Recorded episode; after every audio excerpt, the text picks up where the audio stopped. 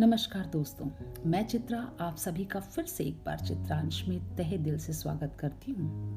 आज की जो मेरी कविता है, वो कुछ ज़्यादा ही गहरे यथार्थ को समेटे हुए है और मैं उम्मीद करती हूँ कि आप सब मेरे इस मत से सहमत होंगे, जो मैंने इस कविता के माध्यम से आप सबके सामने रखने की कोशिश की है।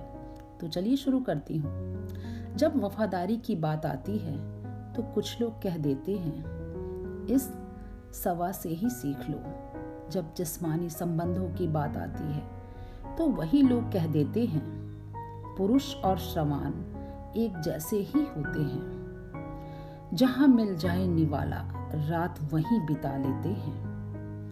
औकात दिखाने के लिए भी बेजुबान के नाम का ही सहारा लेते हैं।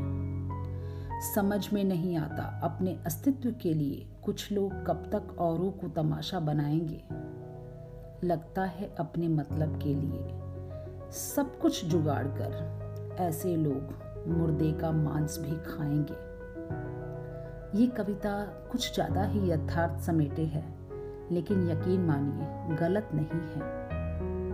तो मैं उम्मीद करती हूँ कि आप सबको मेरी ये कविता पसंद आई होगी और आप सबका मेरे साथ बने रहने के लिए दिल से धन्यवाद।